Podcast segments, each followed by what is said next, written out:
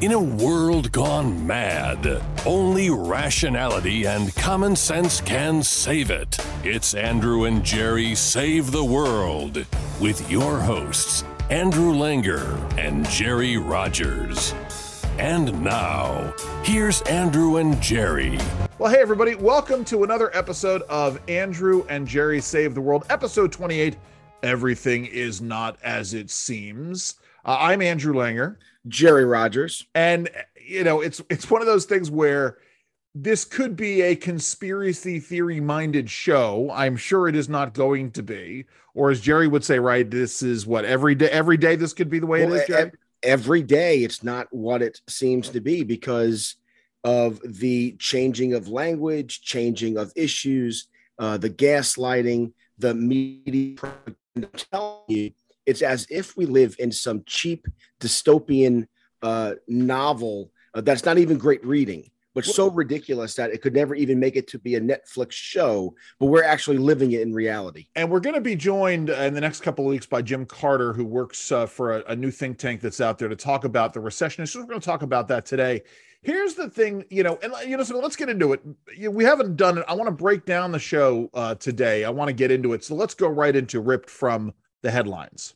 Ripped from the headlines.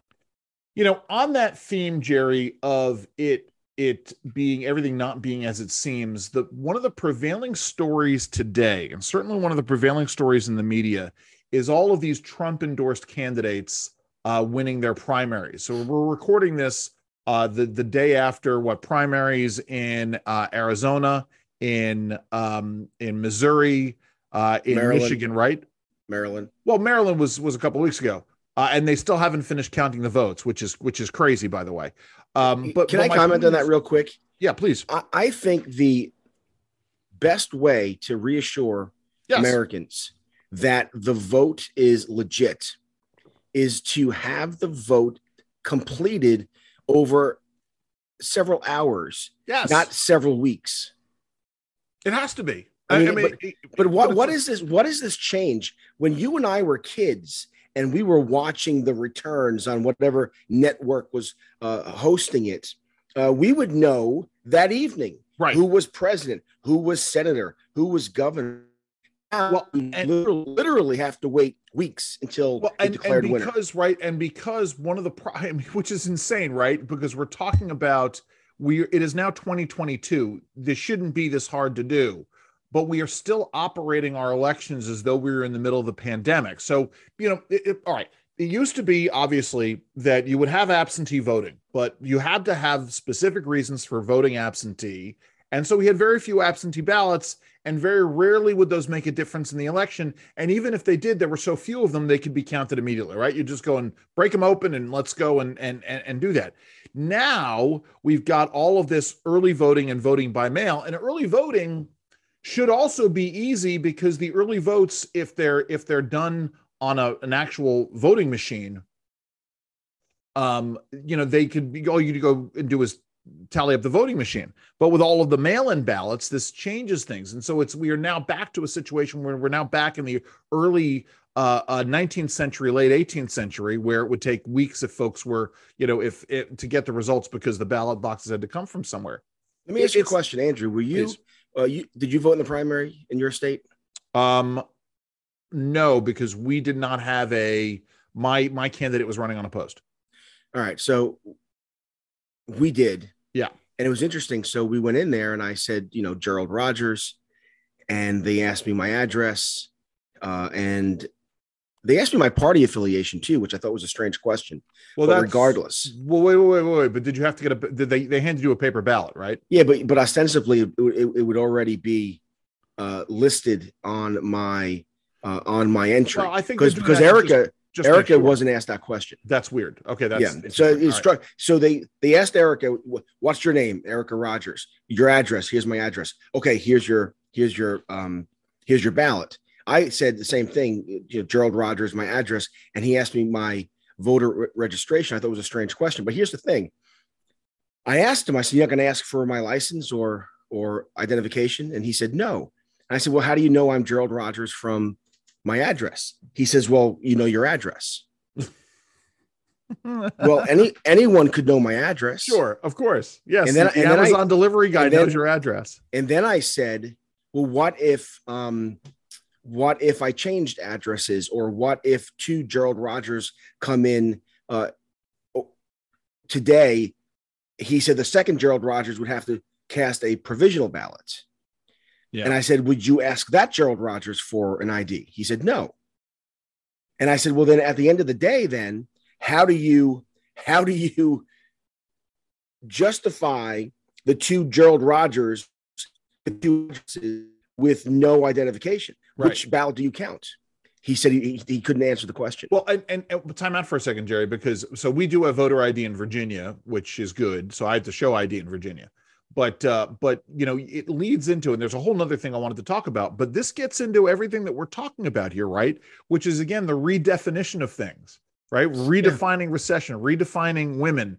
Uh, now we're redefining, you know, on the fly who can vote at any particular point in time. It's all very, it's all very fluid.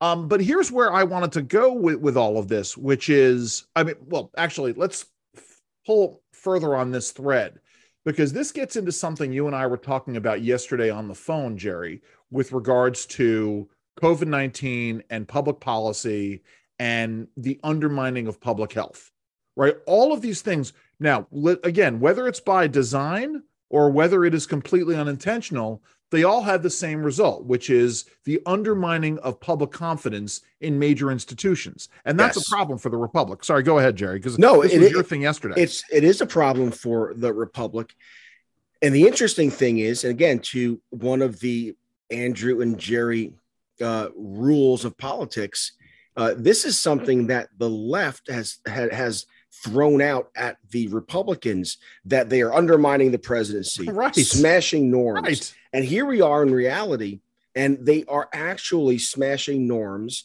Look, in just the last several months, we've had the left attack the Supreme Court, Right. the United States Senate, the Electoral College, uh, in terms of constitutional, institutional attacks, but also they're attacking uh, the filibuster uh, and, and and and other such things. It's it's again, it's, it's not it's not what it seems. There was a piece that was put out in the last couple of days. I want to say it was yesterday. Republicans are playing the long game and rewriting the Constitution, right? As though now there is the move for the convention of the states, which is a horrible, no good, terrible of course, idea. but but that is really about. It's not about rewriting the Constitution in the way that the Democrats want to rewrite the Constitution, but it is about buttressing certain things. I mean, at least ostensibly, right, It's the, about the, the the the Fifth Amendment movement is it called or Tenth Amendment movement now? I forget. Is it Well, the there Tenth Amendment? Well, regardless, the ostensibly it is so we could pass a balanced budget Right. amendment. There's the, The balanced problem- budget. Yes, right? go ahead. You, no, you go ahead. No, no, go ahead. Well, the, the, the challenge is is that uh, once you have a convention of the states, you have no limit. There's no, you can't go into it saying uh, we have this limited agenda. Well, there is once some- you open up a constitutional convention, anything goes. There is some question about that, but but we're I I don't want to don't want to lose this. I mean, let's be let's be real here. The the folks there there are folks who want to do they want a balanced budget amendment. Some of them want uh, the right to keep and bear arms explicitly defined. Uh, other folks want uh, better definitions in terms of the Fifth Amendment and property rights. So there are things that they want to do that actually buttress and return the the the vision of the Constitution back to way the way it was originally as a as a government of limited powers. What the left is conveniently forgetting is that there is a movement to redefine the Constitution in terms of individual rights and abortion rights and and to get rid of the second amendment and to get rid of the first amendment and all of these all of these things you know i had a discussion jerry over the weekend with somebody online and yes i swore i would not get dragged into these things but i did uh, uh, someone had posted um, that uh, uh, proved to me that the constitution is not satire um, which is a trolling statement but i'm like you know something i'll take the bait on this one um, I can prove it. The person said, How? I said, Well, look at the Federalist Papers. All of that effort expended by three people with markedly different views John Jay, um, James Madison, and Alexander Hamilton, who had three very different approaches to constitutional governance, all advocating for the same thing and spending a lot of time and effort to convince a whole hell of a lot of people to ratify this document. And, and ostensibly, um, you know, this person I chatted for a while, and what it became clear is that what this person really wanted to do was they want to replace the Constitution with some, no joke, some form of uh, of of elitist Stalinism uh, founded in veganism. I mean, it was just anyway. It was it was just the way it is. So to say, but my point is to say that the left doesn't want to rewrite things. You know, all you have to do is look at everything that the left is doing and to see that they have no right. Who was it? It's the guy from MSNBC, uh, Elie Mystal, who says the Constitution is trash. Yes, that's right. You know, yes, trash. Um, yep. So, so the idea that this is not somehow going down the other road, but, but my my point in raising the election issue, Jerry. Yeah. Talking about all of this stuff and talking about everything not being as it seems is that one of the prevailing themes apart uh, in the leftist media this morning uh, is that uh, a bunch of election deniers won last night. Trump supporters you know the the cult of Trump is still alive and well, and a bunch of election deniers, however that term gets defined, uh, won their primaries last night. Completely ignoring that, setting aside choices in primaries, the reality is, and we saw this in Maryland certainly, uh, Democrats are spending huge sums of money to ensure that that a Trump supporters or those that Trump supported get elected, and those who have raised some legitimate, some illegitimate questions about the election of 2020, that those folks are winning their elections. And, and so to sort of proffer this idea that, you know, generically that uh, the cult of Trump is alive and well, uh, and ignoring the fact that Democrats are pumping huge sums of money to make sure that that uh, the cult of Trump is alive and well. Uh, that is that is again part and parcel of this idea that everything is not quite as it seems, right? Of course, it also shows that the left uh, doesn't hold the moral high ground. You cannot say that candidate X endorsed by Trump uh, is a danger to democracy, right. and then you uh, invest uh, hundreds of thousands, if not millions of dollars, into making sure candidate X is on the ballot. Yeah, uh, and and that's number one. Number two, there there there, there are there there are a handful of Democrats who are trying to call this out um, uh, uh, Axelrod. Uh, yeah. Pre- uh, President Obama's uh, chief strategist. Um, what's his first name? Axelrod's first name? Uh, isn't it Mark Axelrod? Yeah. Well, anyway, he's he's been very very uh, clear on this. But but here's the David problem. Axelrod. Sorry, David Axelrod. But here but here's the challenge though, and that is, this is not again. This is not. This is a tactic that is used often in politics. You uh, you try to promote the weaker candidate. Yes. Uh, famously in Missouri, uh, Senator McCaskill, right, uh, yeah. had put money into the Republican primary uh, to make sure it was a Todd Akin that, like that wackadoo was the candidate, and he was. The difference today is is that this isn't promoting again. Put on your "I'm a Democrat, I'm a progressive" uh, hat uh, they're not promoting the They're promoting uh, an agenda. They're promoting a, a way of thinking that they believe is dangerous to the republic. And so, again, how can you believe anything a Democrat says when when the Democrat says uh, that Donald Trump is a danger to the republic? He's denied the election. He's an election denier, the big lie. Right and then you go out and, and, spend hundreds of thousands of dollars to get his platform uh, to the top of, uh, of, the ticket in several and, states. And at some point in time, that boomerangs against them, right? And well, and, I mean, I, I, you would think so, yeah. but here's the problem: no one holds the Democrats to account. Right, right. I mean, I mean, look, look, we're in the midst now of this Chuck Schumer, Joe Manchin deal, uh, the reduction uh, the inflate what is it? The Inflation, the Reduction, inflation Act, Reduction Act uh, has nothing to do with uh, reducing inflation. Right. Uh, in fact, it's going to uh, spike energy prices and cost to consumers. It's going to limit access in terms of health care. Uh, it is a it is a horrible, no good, bad piece of legislation, and yet not one reporter, for instance, Chuck Todd uh, or uh, uh, Jake Tapper, uh, they have Joe Manchin on the program, and no one asks Yeah. Joe Manchin or any other supporter, by the way, you're going to uh, limit access to medicines for seniors. Do you think this is a worthwhile cost saving? Even ask the question. Yeah, no, I no, agree. no one asked the question. How how is this going to when you dump seven hundred and forty billion dollars into the economy?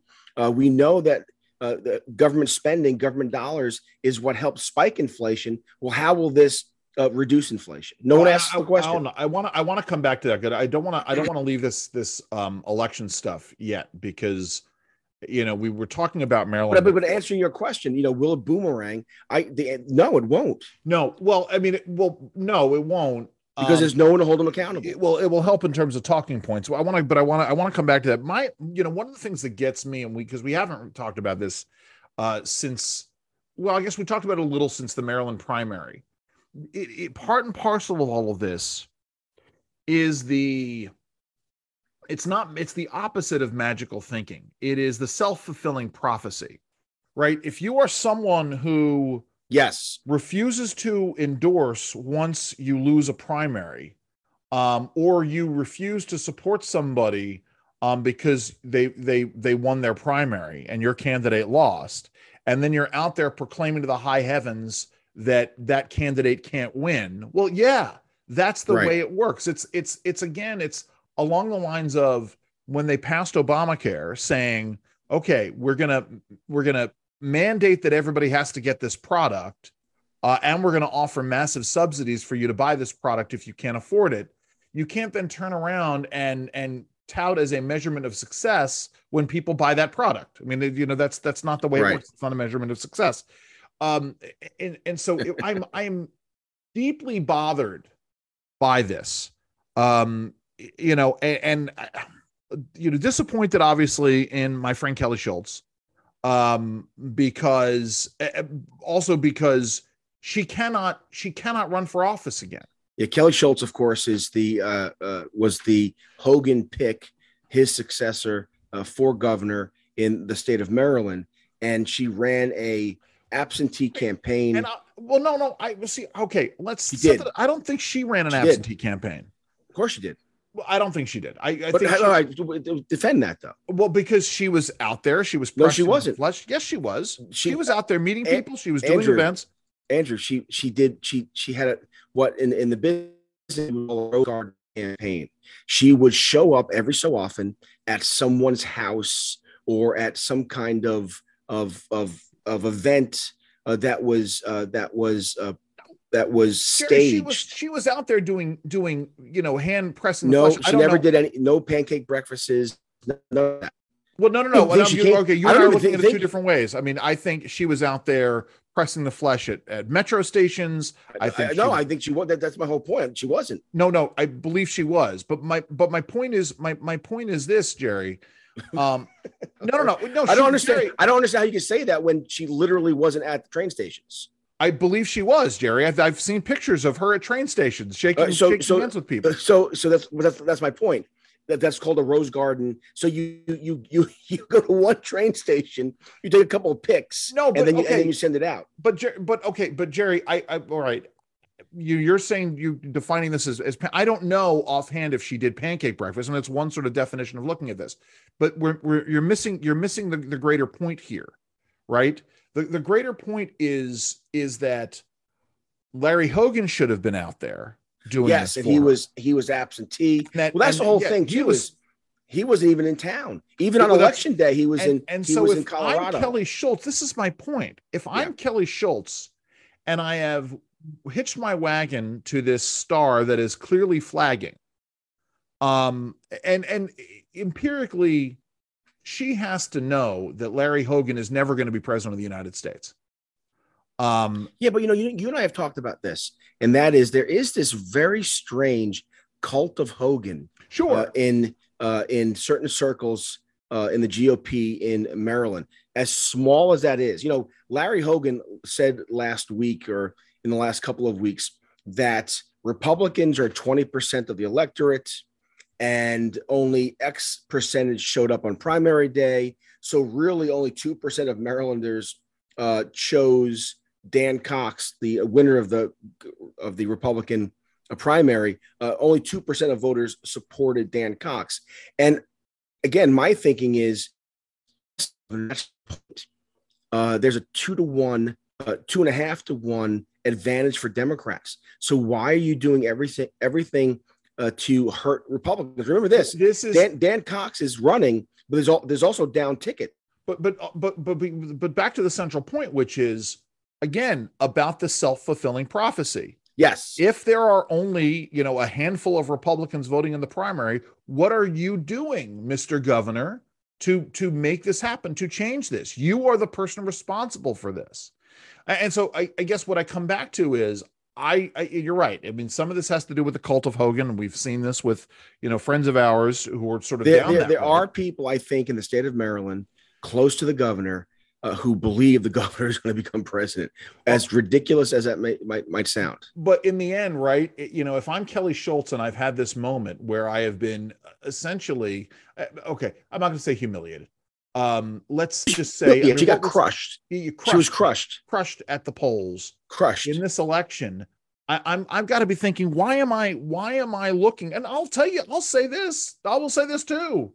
I think Kelly Schulz is a, is smarter than Larry Hogan, right? I I I, I and frankly, I except think, La- except Larry Hogan got himself elected. well, okay, but she couldn't. remember, remember, but Larry Hogan, folks have to remember, Larry Hogan did two things. Yes, Larry Hogan built that grassroots organization, which he didn't do anything with once he became governor. Right. Certainly didn't do anything to help Kelly Schulz. But the other part of this is Larry Hogan was running against two incompetent candidates. You know, one arguably the the the, the successor candidate more Okay. incompetent than, than the not prior not one. not to overfocus on Maryland politics, Sure. but the but the fact of the matter is Dan Cox is a flawed candidate, uh, and and Kelly Schulz couldn't get within ten points of him. Yes, because but but again, right? Because the governor didn't do the governor didn't do anything to capitalize on that enormous popularity Yes, to true. get out there. And and and remember, you know, looking at it, keep in mind, and, and Peter Franchot, again, we don't want to focus too much on Maryland. This is the last thing I think we'll say about this.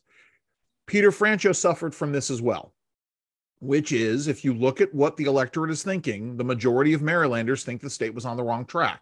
Yeah. And also, that happens- there's a broader point here Yep. that you can apply to national politics or to regardless of where our listeners are from. Uh, in both the in Maryland, this is a good lesson for for those who follow politics. Uh, in Maryland, all the polling leading up to both the Democrat primary and the Republican primary, all the polling had a huge, a huge segment of the primary voter public undecided. Yes. And Right. so when you go into und- so if Kelly Schulz was the favorite, Peter Franchot was the favorite, when you have you know better than ten percent of uh, the electorate undecided, that's that's telling you that the the so-called establishment favorite is going to lose. Yeah.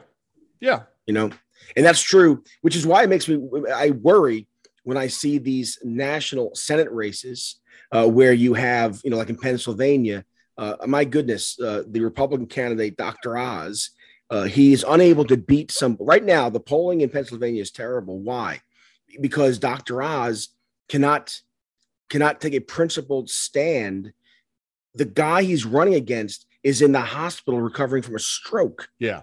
And my point is, and this was Kelly Schulz's problem. This is also a Republican problem, uh, uh, largely, and that is you have to have the courage of your convictions. Absolutely. If you're Well- pro-life, pro-gun, be it. If you're not, then don't be it. And The problem, and- the problem with Kelly Schulz was was that she was afraid to take any strong position on issues that matter to the well, Republican and, and that's just it. And to find right in a, in a year in which you know the, the Republicans are being motivated by a lot of these cultural issues and how we're focusing on things in the post-pandemic world, namely education, right? And you and I have talked about this. The way that Dan Cox wins, if he's Yeah. if he's going to have any chance of winning, is to get involved in the local school board races and going. and I think that's true for candidates. I think that's true for any Republican candidate.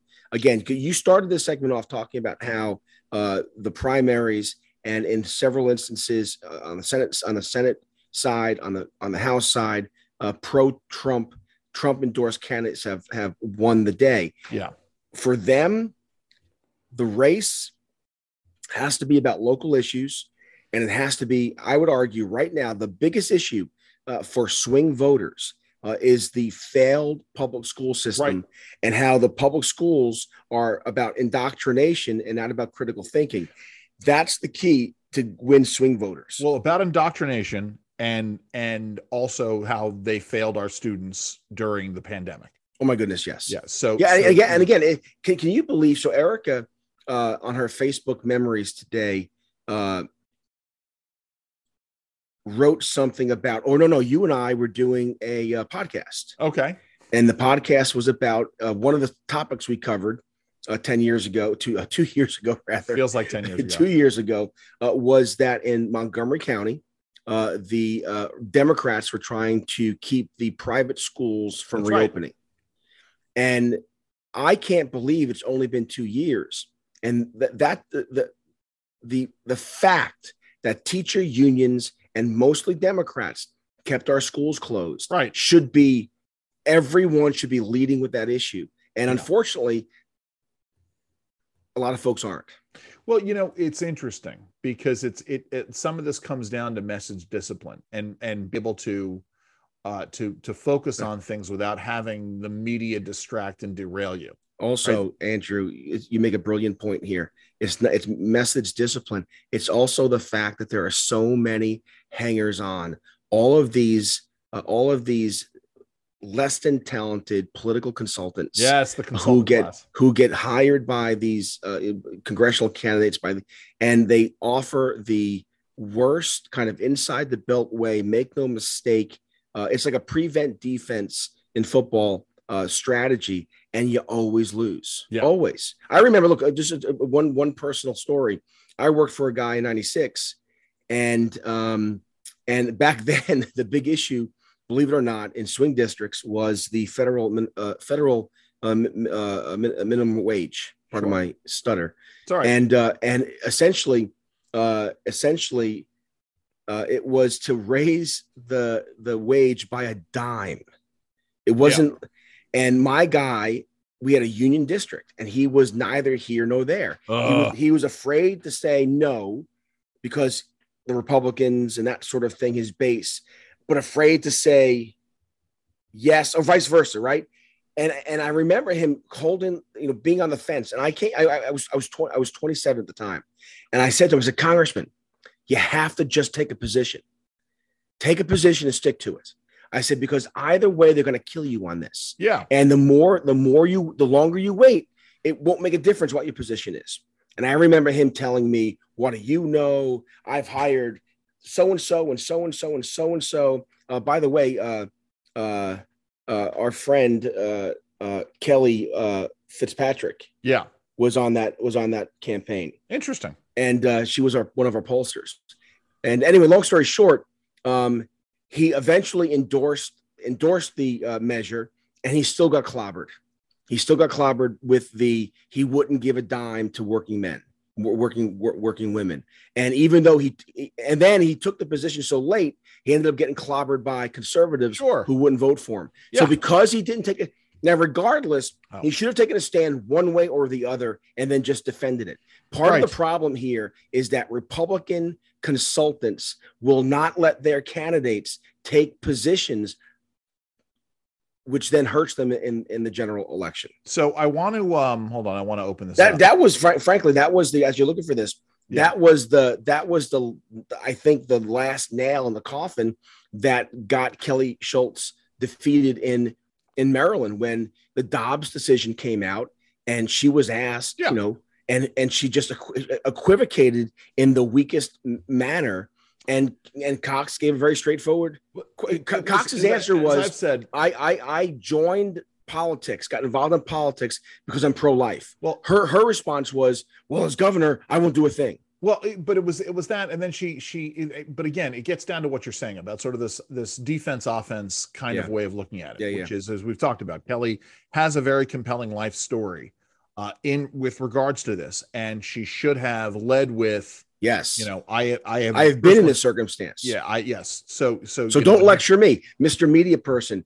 Don't lecture me. Don't Right. give me a leading question. It- let me tell you what it's like to be a single mom. Let me tell you what it's like to be. Exactly. That's so exact- don't. How exactly dare you? How dare you uh, ask me this question to somehow imply that I'm not. Uh, I'm not in tune with the uh, women of Maryland. Shame on you. But that wasn't a response. Oh, and, and by the way, love the supposedly pro-life activists who are going to refuse to support Dan Cox going into this election. But let's let's say let, let- uh, here's here's where I'm going to go. Getting back to what you were talking about in terms of what's going on in Pennsylvania.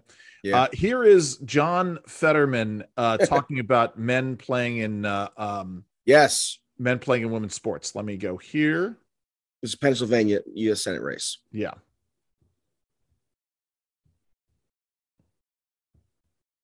Do you believe more women should be allowed to play on women's sports teams at the youth, youth through college level? Yes. Do you believe transgender women should be allowed to play on women's sports teams at the youth, youth through college level? Yes. Do you There we go. All right. Well, they, and I guess they just they repeat that a couple of different times. Uh, well, again, we're.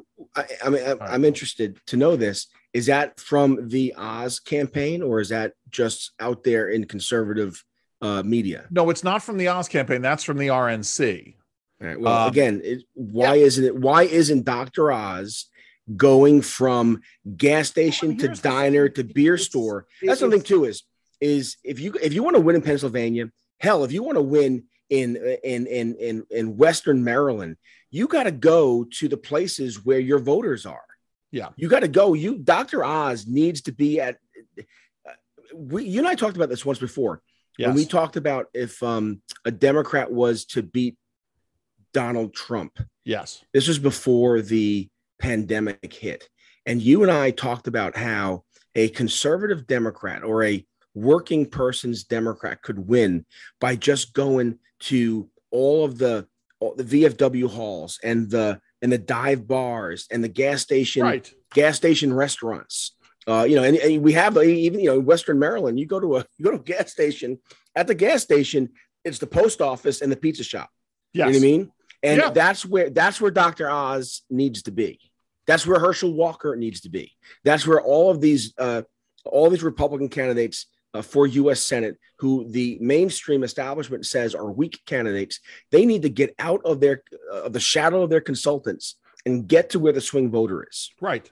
Well, not even the, the not even the swing voter. I mean, you know, well, the swing voters, the independent voters, but also you've got to make sure that you're making that your base is energized enough to get out and win these Right. elections. Um, and that's that that that's you know, otherwise again it becomes a a self Right. uh, fulfilling prophecy. And the thing is, too, is no no Republican is going to win with a cookie cutter rose garden campaign where you have limited uh, contact with the actual voters. right. You can just you got to roll your sleeve. I have a question for you. I've been thinking about this, and this, this I'm not sure. We don't really have a script, but there was a time in our lifetimes, Andrew, where uh, where if a local politician showed up, it was neither here nor there. You know, maybe you liked him, maybe you didn't, but there was no visceral, angry, or Oh, angry, or, yes. or or or any kind of like cultish response to it. And uh, and I say this because again, there was a time when like if like in New York City, if uh, if Ed Koch showed up someplace, whether you liked him or not, politically, you liked Ed Koch. He was a good Yeah, of guy. course. That's- right? There was a- that's my like we didn't we Okay, see didn't you're like today. I mean, I if I were run for office, I'd be afraid to show up at these parades because they almost it, it, it demeans the, the presence of the politician demeans the parade. I, Oh, my example is that I to Fourth of July celebration, fireworks it was great fun.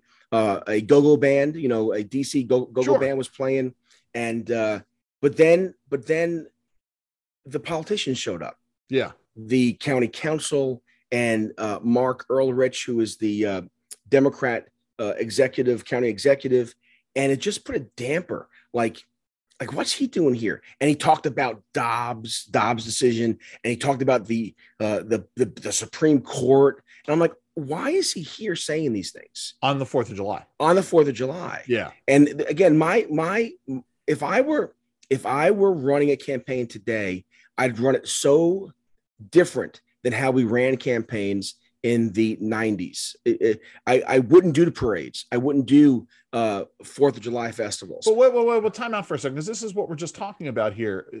So, I mean, but essentially, how is that different than what Kelly Schulz did then?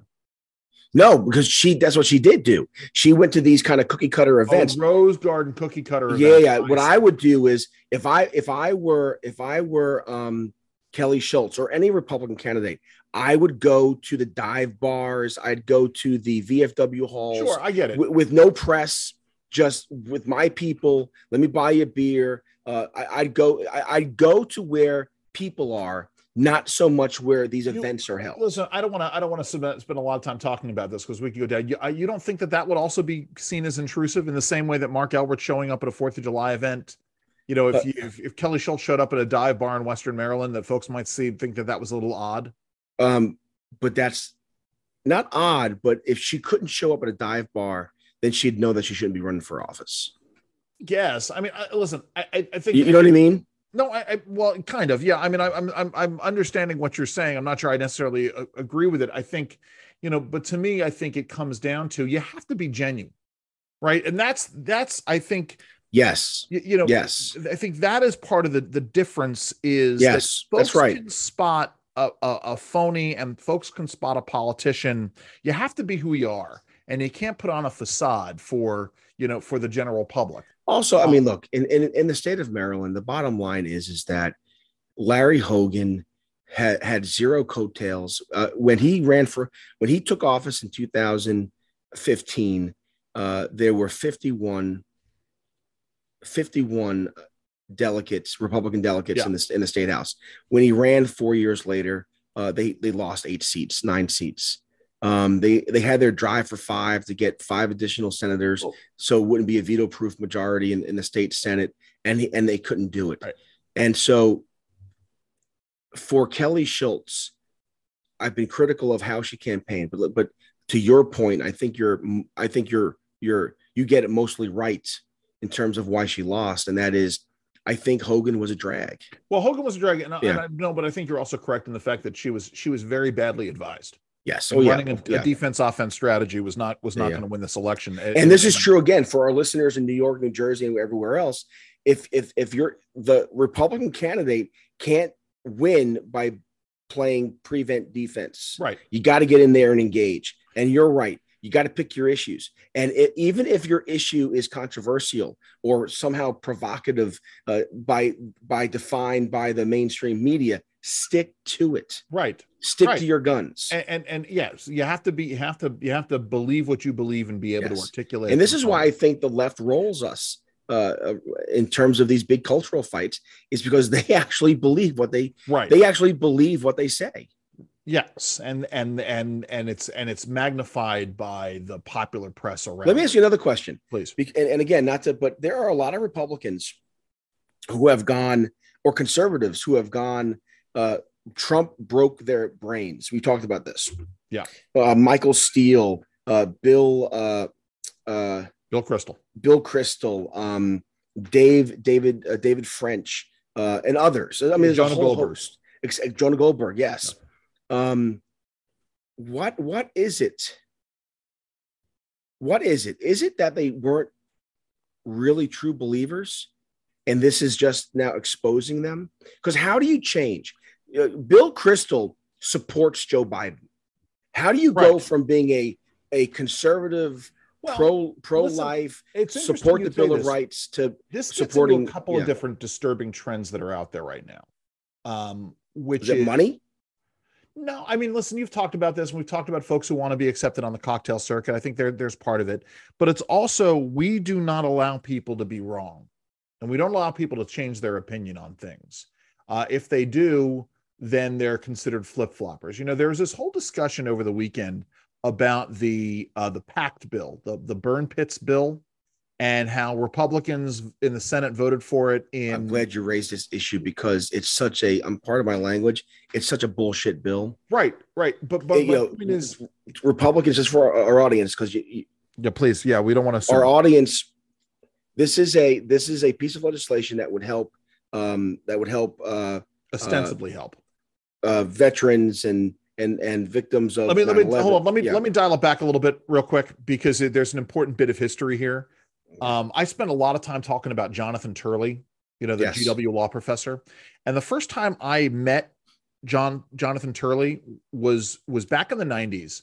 I was working for a lawyer who who had been the assistant attorney general in charge of the environment division uh, at the Justice Department. And Jonathan Turley was suing the federal government. He was a professor at GW, but he was suing the federal government over at Area 51. Talk about conspiracy theories. Area 51 is a closed base, and and in fact, I don't know if you know this, Jerry. Do you know that you that if you work at Area 51, you can't drive there? Yeah. So every day there is a plane that leaves from what used to be McCarran Airport in Las Vegas, an unmarked commercial jet, and people get on and they fly to Area 51 in the afternoon. They fly home, um, and, and so nothing comes off. And this is the base where, listen, all conspiracy theories aside, where they developed stealth technology. Uh, Lockheed Martin Skunk Works had a, a facility there, and everything on that base would get burned. Any waste material would get burned. They didn't truck it anywhere. They would douse it all in jet fuel and and and set it on fire. And as it happens, this stuff is incredibly toxic when it's burned. And so the workers who were there, they got sick. Several of them died, and Jonathan Turley represented them in court. And and Jerry, it was a crazy case. This is how I first heard about it, because the very first affirmative defense on the part of the federal government was, "We deny that the facility exists, and you can't prove otherwise." It's funny. Well, uh, real quick, just tell, So tell us is- what this bill does. so so the point is is that is that this situation has been replicated elsewhere in that when there are military facilities and stuff is secret or they're in a in, in a in a war zone somewhere they will op- they will dump waste materials and they will set it on fire and they will burn it Right. and people got sick and so what this bill would do is would it would wholesale compensate i don't know about you jerry but i'm seeing ads now on tv where Right. you at camp lejeune when But here's but here's the problem with it's this. supposed to compensate. Yes, go ahead. uh, and, and, and again, uh, who's the celebrity that is uh, the big spokesperson Jon now? Stewart. So Jon Stewart's all over the news on Yes. this. But here's the problem: the mainstream media, right, uh, and the Democrats working together say, "Shame on you, Republicans! You vote against a piece of legislation that will offer additional health care uh, to our veterans But, and to but those hold on, Jerry. But it starts with you voted for it first, and then you flip flopped on it. Right. But the problem is, and, and this is again, if we had an honest media, the problem is, is that the Democrats loaded this thing up with all kinds of of peripheral spending and special interest spending and political junk that some Republicans had to vote as a matter of principle had to vote no on it. Yeah. So again, it just shows you just how how how dishonest our public discussion is because you can't even give it you can't even get at the truth everything is a slogan you're against veterans because you voted against right. this. But to get back Well, to your but to get yeah. back to your question, which is that if you change your opinion on something, you know, and it goes and the opinion it, it changes goes against what the prevailing progressive mores are, then that's a problem. Let's not forget, right, that part of the issue with the leak of the, the Dobbs decision was that they wanted to bring pressure on at least one, if not several members of the Supreme Court right to change their votes on this. Uh, it's okay to get to try to get uh, Brett Kavanaugh to change his vote on Dobbs, but not okay when a senator, when Pat Toomey votes one way and then decides to vote a different way down the road. And, and Right. so, you know, although this- although this is not this is not i mean bill kristol hasn't changed his mind on a single issue bill kristol has changed this his is my mind point. This on is a my political philosophy this is my point is is that is that Bill Kristol and Michael Steele they are they they don't think that they can admit that they were wrong. If they admit that they're wrong, it's the end Oh. of their oh. careers. We don't we don't allow in American society today the ability for a politician or a pundit to say, you know something, either A, I was wrong, or B, my opinion changed over time. Right.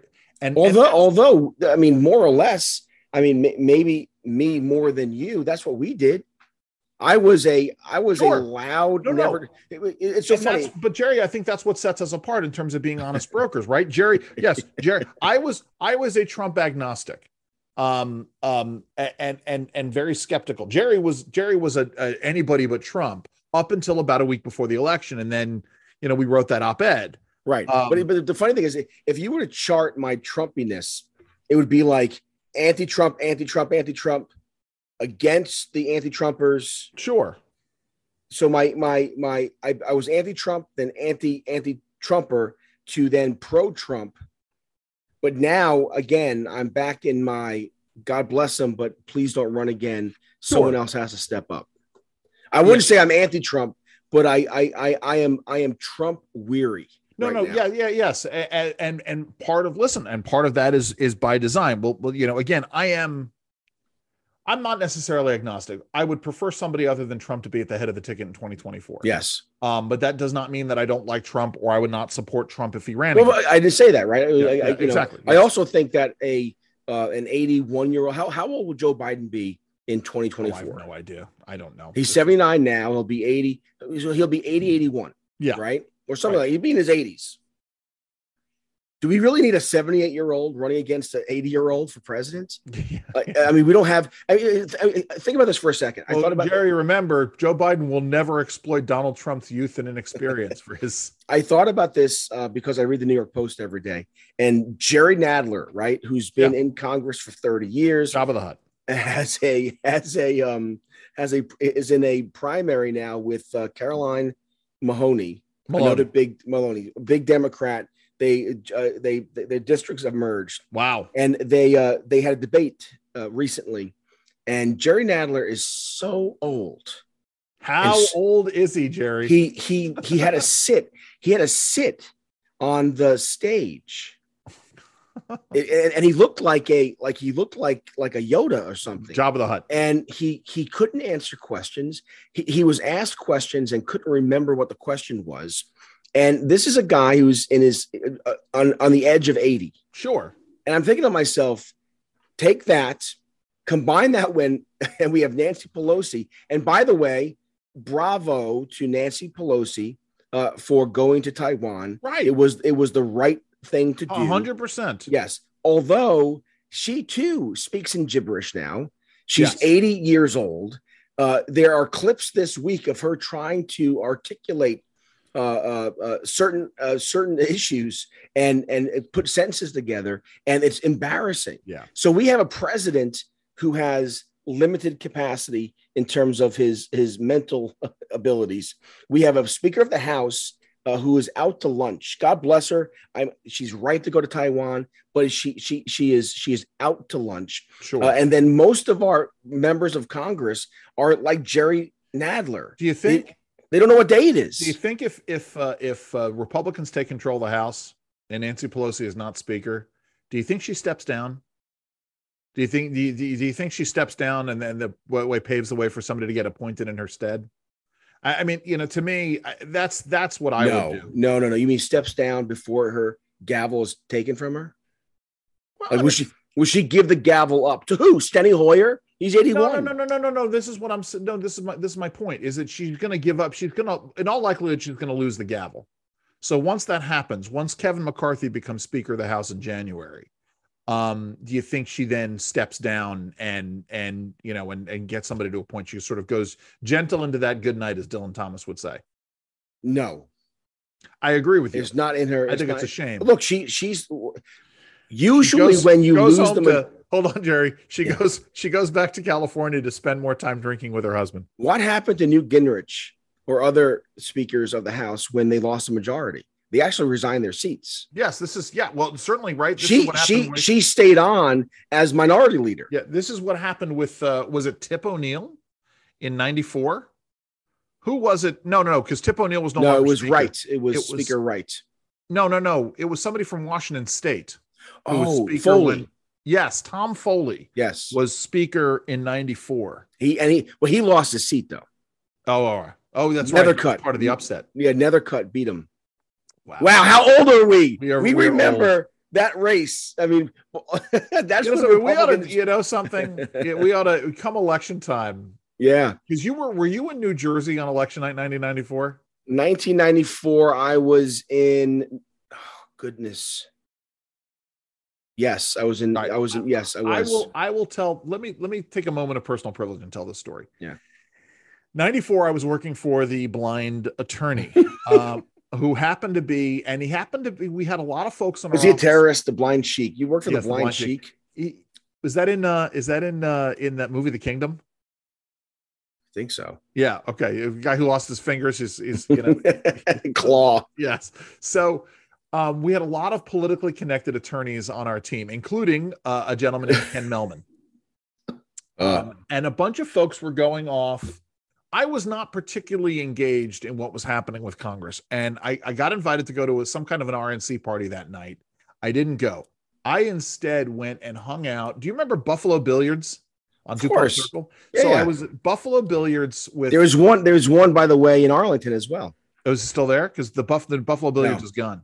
No. So went to Buffalo Billiards and then went to a party at a friend's house and a bunch of Democrats watching the election returns come in. And and it was fascinating to watch their their expressions as the the the you know the Democrats lost their control of Congress what for the first time in 45 years at that point. Yeah, that's right. It was it was it was insane.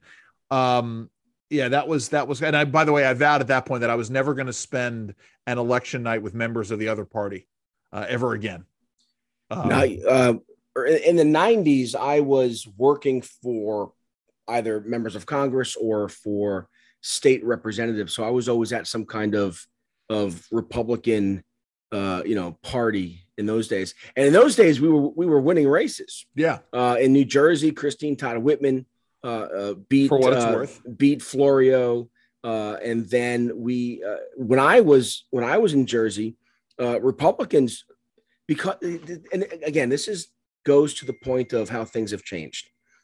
So, Democrat Governor Florio, kind of, he was a boxer. This was a kind of a this was a really a blue collar Democrat, and I've met him several times, uh, and he was a good guy. Uh, he raised the sales tax in New Jersey by one cent, yes, five cents to six cents, yes, and there was a taxpayer revolt. They they TP'd the state house.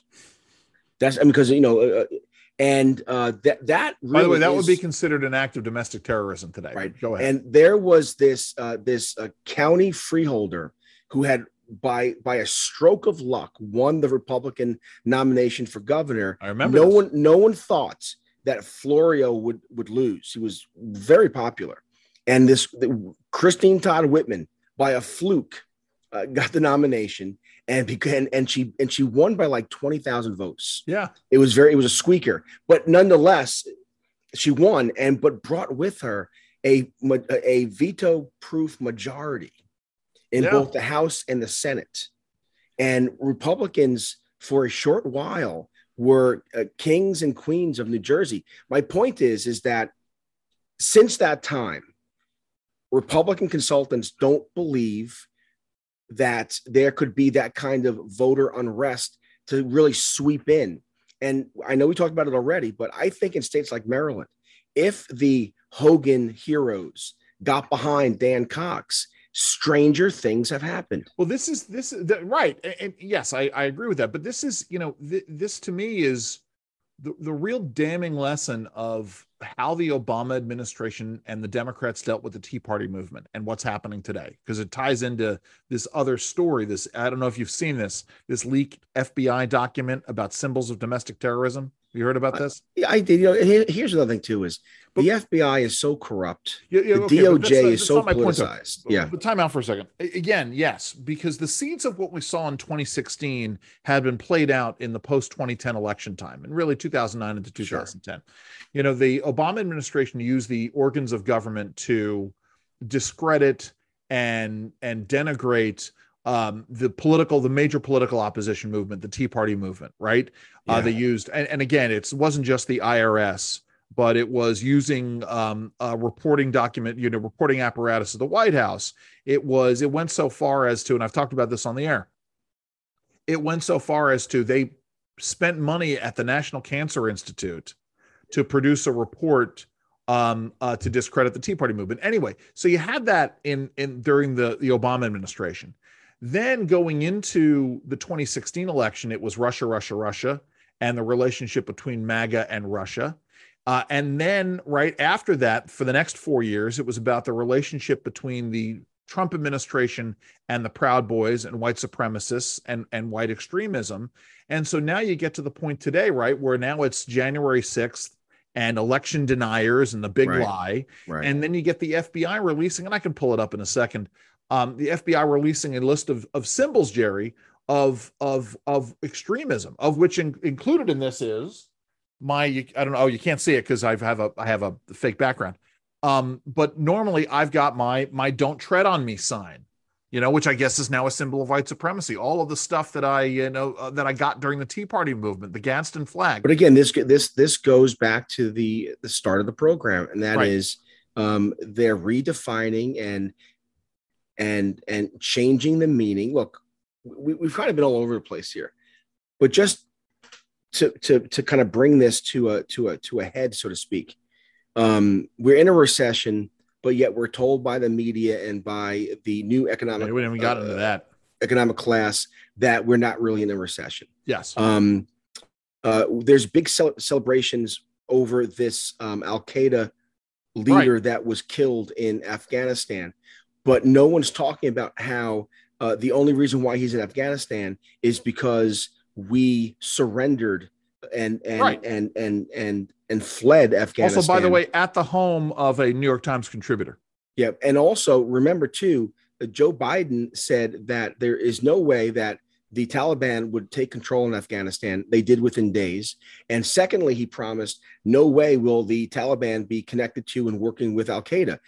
Well, there's Al Qaeda's leader is in Afghanistan. So, but you don't hear anyone talking about how the fact that we killed him in in Afghanistan. I'm glad he's dead. And you know, and in, in, in terms of he's a, a, a, a an enemy of the of the United States, and it has and has blood on his hands. But the fact of the matter is, he should never have been where he was. Yes. But for but again, we're redefining. We're we're not we're we're being gaslit. Uh, again, this this Manchin. I can't tell you. In all my years in watching politics, I'm going to say something here that's that that, that may- maybe I'm exaggerating to make a point, but I'm not so sure. Um, this piece of legislation is worse than Obamacare in terms of how it will disrupt the economy. Uh, the energy, uh, green energy, Green New Deal aspects of this bill will make it more expensive for working Americans to heat their homes, cool their homes, uh, and and travel. And the thing is, is that get, prices are already through the roof. So these added regulations and taxes that will increase energy costs, we won't even know it. Yeah. You know, this is it. It's almost as if the inflation, the 9.1% inflation, is a cover for these guys to go in and do all kinds of mischief because prices are already high. right. And and and secondly, what this bill would what the Manchin, Joe Manchin deal will do will limit access for senior citizens in Medicare. Uh, the CBO, the Congressional Budget Office, has made it very clear. And again, this is a nonpartisan, in fact, it probably leans left. Uh, Congressional Budget Office said that the only way for uh, for the federal government to see any savings uh, in Medicare vis-a-vis uh, this striking non-interference, or what the Democrats call uh, uh, negotiation. Medicare doesn't negotiate. Medicare interferes in prices. And so when you strike the interference clause, you allow Medicare to set prices, price controls. And the CBO has said that the only savings, if there were to be savings, is if you deny access to medicines to seniors. And so, literally, what this bill will do is take whole classes of medicine and make them unavailable to senior citizens. And you might say, well, I'm not a senior citizen. I'm I get my insurance and in, in, in the private market. Well, guess what?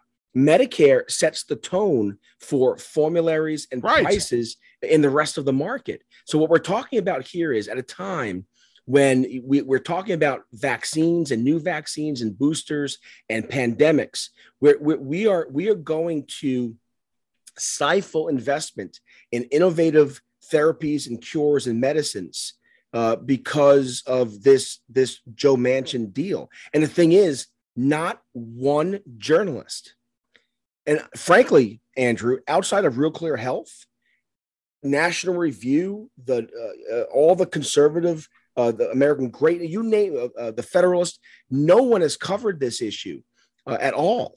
And so, which makes me think that there's so many of us who just don't understand what actually happens true. in DC. I well, listen. I, I think that's true.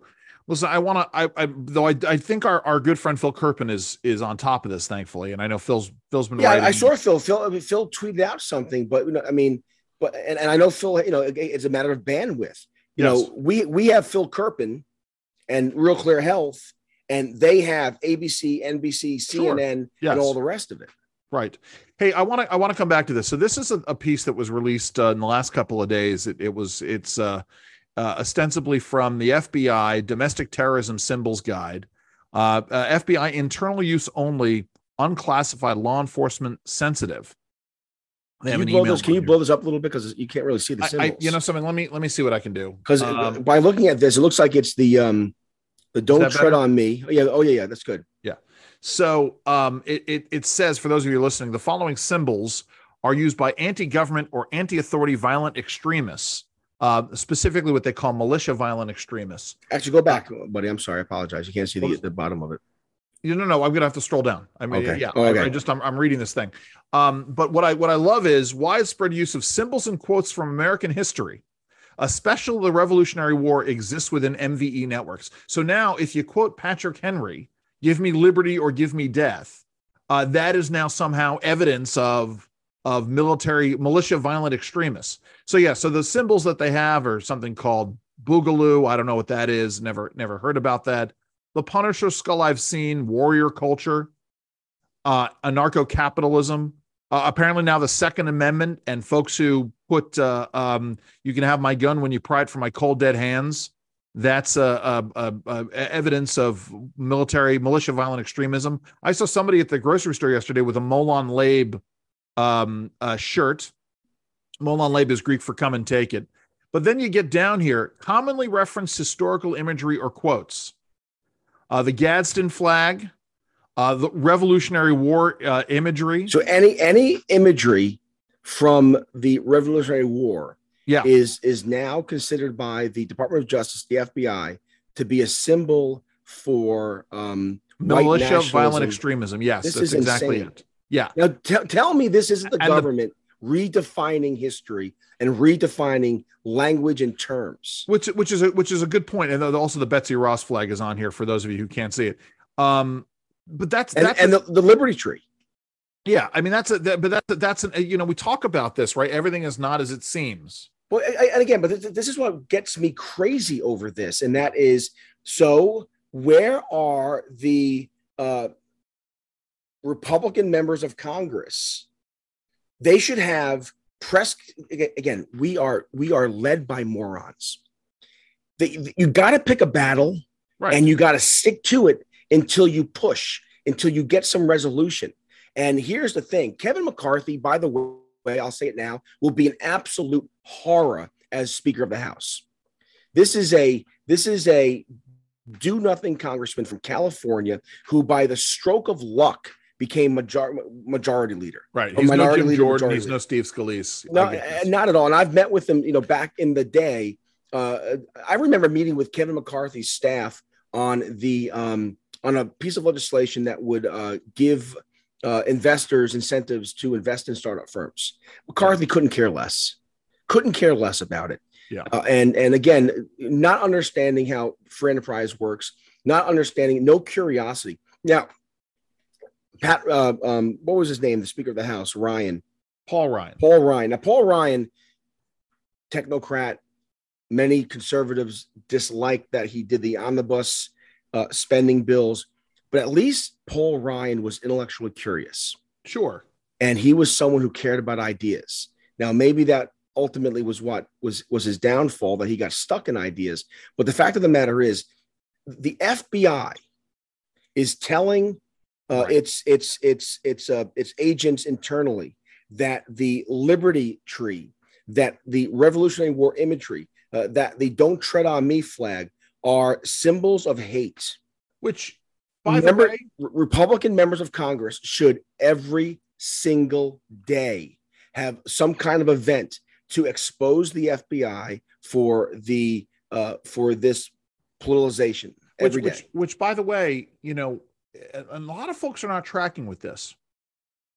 In four years, we will have the 250th anniversary of the United States of America, By the way, you know what they're calling it? the sesquicentennial. Is that what they're calling it? Yeah. I I heard that there it was something different, but okay, What good. did you? What did you? What, what, I it's it, uh, someone told me, and it's it's I can't even pronounce what what the what what what what what this person. what do you call a? No, no, no, don't wrong question. The question is what. What um how. What is America's 250th anniversary, or something like that? Okay. Why? Why? Why? Wait. Okay. Well, how is that different than the question that I'm asking? Because yours was was was broad. Oh, the semi. I said the uh, the semi quincentennial. Yes, Semi quincentennial. that's bizarre.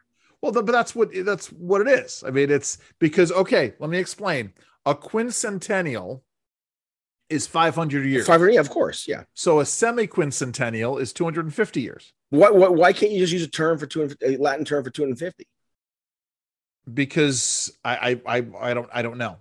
And I- Right? I- well, why do you think that would be? Why do you think that would be? Uh, um, why do you think that would be better? Let me. All right. How do you? Is it is it is it Latin or is that Greek? What are we going to call the 300th anniversary if we make that it would that be far? okay. Now that's it. Now okay. Now it's interesting you say that because okay, true story here. Oh boy. Okay, so when I went to William and Mary as a freshman, William and Mary was on the precipice of celebrating its 300th anniversary. Oh, very nice. Okay, uh, my class was the 300th anniversary class. So William and Mary founded in 1693. I was graduating in 1993, and I would have assumed that you would have called it a tricentennial. Okay. That's not what they called it. They called it the tercentenary. T E R C E N T E N E R A R Y. Tercentenary. And the funny thing is that for as as they're talking about this on campus my freshman year, I did not know what word they were saying because they were talking about creating a tercentenary hall on Yeah. campus. Yeah. And I thought it was terse, T E R S E, and Tenery, T E N U R Y, as it was named for two people, Yeah. And Tenery Hall. Yeah. And so I had no idea that that's what they were calling the uh, the, the the the the 300th anniversary, the Yeah, tricentennial. Well, again, the, the bottom line is is that there are all of these uh, attempts by the administrative state, by the political class, to redefine issues, redefine history, essentially, right, fundamentally change America, and we don't have anyone. Again, I exaggerate to make a point, but there's no organized there's no organized defense for But this is for, Okay, and- and- for our side. this is what I'm getting to, which is we are, as I said, we're on the precipice of this 250th anniversary. Yes. And I suspect now this is the conspiracy theory. I suspect that so much of this is designed towards having this grand rebirth of how we view American history with our 250th anniversary. You think about that 50 year span. Because I don't know about you, Jerry. I know that some of my great love of American history and the principles of what of, on which America was founded is because I turned I, I was a very I was five during the bicentennial. And my parents took me to Bunker Hill. My parents took me to Williamsburg.